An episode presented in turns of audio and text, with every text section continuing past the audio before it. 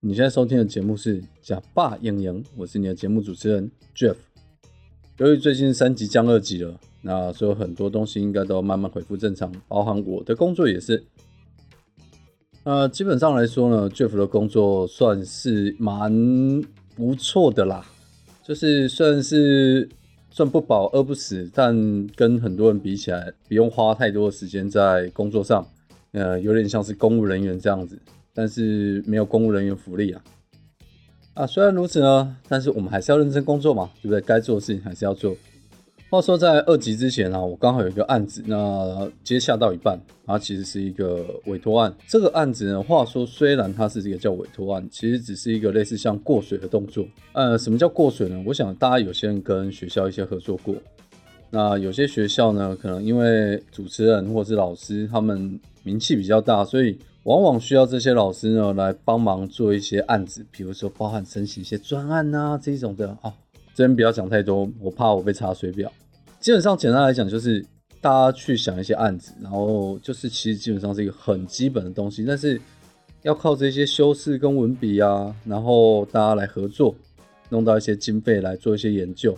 我讲的研究真的有在研究，只是这个研究值不值钱跟有没有意义，那就。值得研究研究。那基本上这个案子，其实我有点头痛，因为我要跑到中部去，我要从新竹跑到中部，其实有点累了。啊，你不是是一个委托案吗？委托案不是就是你丢给他，他继续做？说哦，基本上这个案子就变成是，我好像老师傅要手把手教学生一样。为什么会做这件事呢？所以有一次呢，我们家大头呢，因为一些原因就去拜访了学校老师，他发现说，哎。大家是不是可以在这个方面做一些合作上的往来？因为它没有很明确的商业价值，所以大家要花一些钱来做实验嘛。那花一些钱来做实验，当然就是要想办法升经费喽。OK，所以就有了这个委托案。它其实也不多啊，几十万而已啦。对很多公司跟学校来讲，几十万在做一个计划，它连启动的基金其实都称不上。那这个东西为什么会让我觉得很遮？很遮的原因是因为。我们要做的东西，我以为他们都会，但变成是我要手把手去教。今天要给他们做的事情呢，通常我只要找到一个厂商，我把我的概念图哦，甚至把我画的一些 CAT 图档，或者是我把我画的一些 CAT 图档给他，他大概只要开过一次会，他就知道。我剩下只要问他什么时候把东西生出来给我就可以了。那这一次呢，不一样喽，哦，这次有趣了。这次我除了画结构图，我还要画拆解图。画完拆解图之后，还要画流程图。画完流程图之后呢，我可能还要去教他们怎么做制成。我那时候心想：妈呀，这到底这钱应该是要拨给我吧？这是我一个身心灵受伤的一个费用吧？我超需要这心灵抚慰金的。这情况就像是什么呢？这情况就像是你今天跑去渔港。然后，比如说是那个富冈渔港，或者是新竹南寮渔港，这个比例可能不是很好，我个人真的不爱去哈。反正就是你跑去渔港，然后跑去买海鲜，买完海鲜之后呢，哎，你就找一个店家，你就把东西交给他，付个工本费，他就帮你生了一桌香喷喷的菜上来。这情况呢，我们当然觉得，哎，可以吗？付这个加工费用算是合情合理嘛？但现在这情况不一样哦。现在按这情况呢，比较像是什么？比较像是我今天去买的菜，我今天拿去给店家，店家说：“哦，我不会煮，好，我要教他怎么煮。”我除了教他怎么煮之外呢，我还要下去一起煮。下去一起煮之后呢，我还要端上桌。然后这时候还可能发生一件事呢，叫做：“哦，连来煮巡拍机啊，连来被打。”我想大家如果有跟其他公司或者是一些其他厂商或甚至学校单位合作的，大概可以理解。我讲的这个痛苦，这边我个人比较膈应的是，我原本以为哦，这个研究室应该是知道的，因为毕竟他们有做一些半导体制成的东西。半导体制成大概黄光都是很基本的，你要去做一些什么研究，你只要用半导体制成，因为我们要做所谓的图形化，一定会有黄光，所以这个东西我真的觉得不是什么太难的哦，因为今天也不是要做什么高阶制成，不是像台积电什么做。七纳米、四纳米没有，学校单位也做不出那种东西来，所以我这边我其实我本来就没有放太高的标准在这边，所以一开始除了这个实验室的主持人这个教授之外呢，他就派了三个博士后研究员。我想说，哎呦，感觉有被重视，因为他不是派博士生哦，也不是派他的硕士生，是派他博士后研究员来。我想说，哎呀，好像有被尊重，听起来好像不错。第一次开完会，我心里想，完蛋了，这几个人真的不知道我在讲什么。我想说，哇塞，相同类似的东西，我之前几年在那个公馆那个某国立大学，然后最大台湾最大那一家，嘿，我在那边做类似的东西，我只是跟硕士生在讲，然后他们大概就已经知道我要做什么，然后我也可以帮他们做出他们要的东西，所以两边的认知水平其实不会差太远。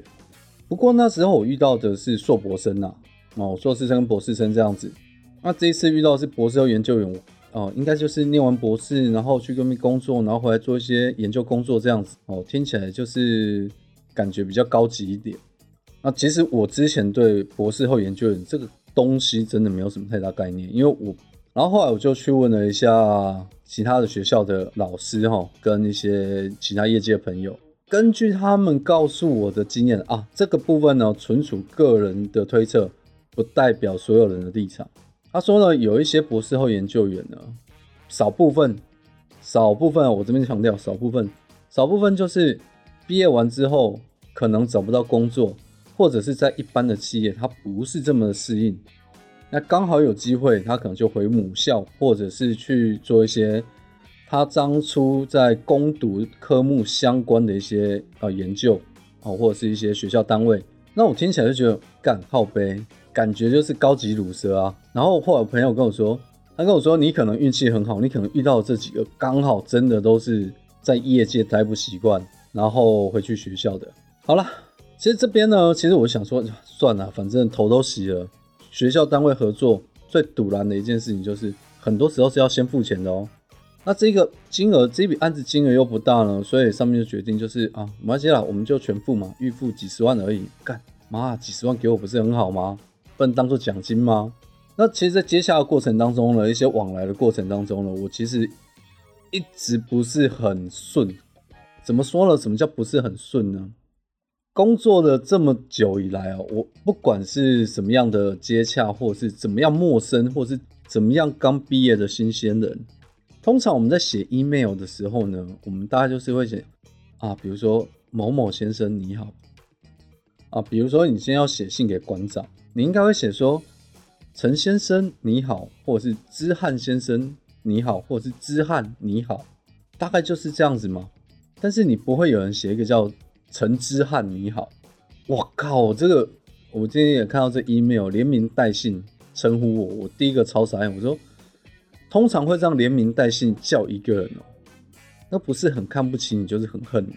我不晓得他到底是很看不起我，还是很恨我。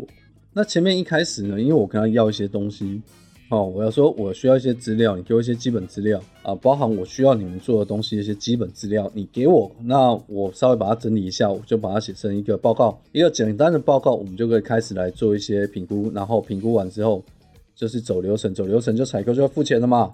大概很简单吧，就是你有什么丢什么，我包装它。结果他就回答，他每个 email 上面都这样回答。他说：“Jeff，我这个没有权限，我要问一下老师。”妈呀，干什么都要问老师？你妈宝妈，你柯文哲是不是啊？跟他要东西的时候要到我有点堵拦，我就很想问他到底有什么是你可以决定。我问的是一个基础再不过的，我比如说是问你实验室的设备有哪些，你实验室的设备可以做到什么，你实验室设备的能力大概什么？哎，拜托你，你起码抄个型号给我，我自己去查也可以。我说妈呀，跟你要个实验室里面的仪器设备规格，你怎么可以这么多嘛？好了，我想说就算了，上面指示嘛，我们就耐着性子把它做完。在要要要要完的时候呢，那我就把它丢给采购，采购要准备要去开 PO 了，就是 Purchase Order。哦，大家一般来讲，我们都会遇到这个东西。通常呢，你要有 PO 的时候呢，你通常都会先要什么？你会先要对方要给一个报价单或估价单，你就要提出申请。申请之后呢，采购要去拿这个估价单或议价单，他要去跟对方哦去沟通去谈判，那有一些 benefit 出来哦，这就是采购他们本来要做的事情。所以这个流程本来就是要跑的。呃，我们家的采购呢也不错啦，去把那个五趴的税哦给。抵掉这样子，我就哦，拍拍手，拍拍手，很好。那这个部分呢，我们就要跑最后流程了嘛。那跑最后流程的时候，我们家的采购就发了一个呃正式最后的 PO 哦，要他们确认一下这个金额跟内容、交付的东西、日期什么相关的，包含呃汇款的账号跟一些 title 正正不正确。对方这博士后研究员就回了一个 email 给我，告诉我说：“哎，Jeff，请问你们这个报价单是怎么回事？”看完之后，我想说。你到底是中文看不懂还是英文看不懂？我中文上面写着订单，英文上面写着 purchase order。你到底是怎么翻译翻译成我的东西叫做报价单？然后我就想说，好，我就跟他说，我在 email 我就回复他，我说，哦，不好意思，我们在这边姑且称他为叫做金博士好了。哦，哎，我们之前讲哦，就在我们前面几有讲到，记得不管他年纪比你小，哦，或者是他有多烂，把 title 挂出来是一个尊重。那我就跟他说。哦，金博你好，这个东西呢是我们的 PO，是我们的订单哦，这不是我们的报价单。我原本是想回他说，你他妈我是你的厂商还是什么？现在是我跟你买东西，不是你跟我买东西耶。当然我们不能这么讲那只能干在心里去跟同事抱怨抱怨。我就跟他说，这个东西呢，只是你要做一个最后的确认，你们只要确认没有问题，回复一个 email 给我跟采购，那我们这边。我请购流程就算结束，我就可以来进行付款的动作。结果这家伙又给我回一样的东西。好，我再跟老师说。那你也快一点嘛！你这件事情我记得在二级警戒前，大概应该是在五月初我就已经做完，我就我大概在五月初就看到这个 email。这个 email 完，一直到我记得到六月多，我才看到他们正式回复。我们家采购也一直问我，他们现在到底是怎么样？我也跟我们家的采购呢稍微沟通一下，让他知道一下。我们面对的是怎么样的敌人？虽然这个合作案我们是队友，但是面对猪队友跟神敌人是一样。反正目前三级降二级，很多事情就要恢复正常。我相信我在这个案子上，我们的金博士可以给我带来更多的欢乐。我们的金博士应该会可以让我多讲好几集节目，这样子要感谢他，感恩，感谢师傅，赞叹师傅。目前我们现在恢复到算是比较正常阶段的。那随着比较恢复正常，就开始做一些事了嘛。那我像我最近就有跑去拜拜。啊，当然了，那个不能进去，因为有些庙宇哦，有些庙比较简单，它在前面就是你可以在像一般的那种土地公庙比较小的那一种哦，就可以去拜拜。那去拜拜的时候呢，我就想说，哎，靠腰错赛，我带一杠退步啊。我不晓得大家有没有这个状况，呃，在拜拜的时候呢，我会很习惯的用台语讲话。我有试过用国语讲，但是会好好不顺啊。应该是就是就可以跟台语讲没认凳赶快，就是反而这时候跟神明讲话的时候，你就觉得，哎，用国语就觉得你就会觉得全身尴尬癌发作，发作到一个不行。那现在用台语的时候，我觉得啊，好像有点退步。新竹大家都知道这边是应该传统的客家县市或者是客家聚落，但其实事实上呢，因为新竹的外来人口很多哦，包含你大家光知道就是新竹的科学园区就造就了很多外来人口，造就了非常可怕的房地产哦，这不是我们今天重点。讲台语这件事为什么会想讲？是因为我平常其实大概就是跟我家人通电话或我朋友通电话的时候，我们才会用台语来讲话。那其实，在我工作的地方呢，或者是我在附近的地方去消费或干嘛，其实大部分都还是国语。你要讲它叫做国语，要讲它是普通话，或者讲华语，或者像呃陈博伟讲了“打爆威”，哦，这都可以。这边我简单一点，就是用国语就好。你就觉得说，哎，其实大家对于母语这件事情哦，其实我反倒觉得目前来说啦。在台面上，你比较有看到，真的是哦，原住民他在维护他的母语会比较明显。那当然，台语还是有些人在努力。比如说，你像有一个脸书粉砖叫做“祝英台沙虾蹦米方”，祝英台三声棒米香吧，米方还是米香我也忘了。他有一个影片，其实我是从那影片注意到的。那段影片意思是说呢，他担心他的母语比他还早死掉。其实对我来说啦，台语是一个很重要的东西。语言这个东西呢，当然我觉得它就是使用上的方便，它语言就是拿来沟通的。其实这一集不是要来跟你讲说啊母语有多重要，而是讲台语在我生命当中是一个很重要的东西。它是一个记忆，因为从我小时候，我们家就是在大庙附近，我从小就是看着歌仔戏、布袋戏长大的。接着就是庙宇节庆活动，本身我父母亲呢，他们的国语也是有点呃台湾国语啦，哎，就是那种台湾国语，腔很重，你可以跟他讲国语没有问题，但是就会有腔，然后会会在不知不觉中从国语又转回台语频道，很有趣。因为我之前交女朋友啊，都是那种外省。哦，真的真的外省，就是全家就是只讲国语的，然后他们的爸妈祖上就是很明显就是坐船来到台湾。你知道有人会讲说啊，就湾祖先不是以前就是从大陆坐船到台湾？我说对，呃，也对啦，有可能啊。但是拍谁林北祖上已经不可考，好不好？我能找到就是我阿昼，阿昼他的历史就是在台湾哦，所以我们家的历史是找不到。任何人是坐船从大陆过来的，所以对我来讲，我就是台湾人。好，现在不是要聊那个国族认同，我们回到那个语言的部分。我爸妈的台语一定是比国语好。然后呢，更重要的一件事情是我爷爷，我阿公啦，哦，爸爸这边的，我阿公赶来要公台语，我阿公又算是一个文盲，他就是小学没念什么书就在工作，所以他大致不是几个只讲台语。所以你如果不跟他讲台语，你永远就看到阿公在那边微笑看着你，你跟他讲国语，他就是一个很和蔼、很慈祥的老人，这样子看着你，他也不会跟你讲说“纯啊拍谁，我听阿伯”。台语这件事情是维系我家人，包含我爷爷的一个感情，它对我来讲很重要。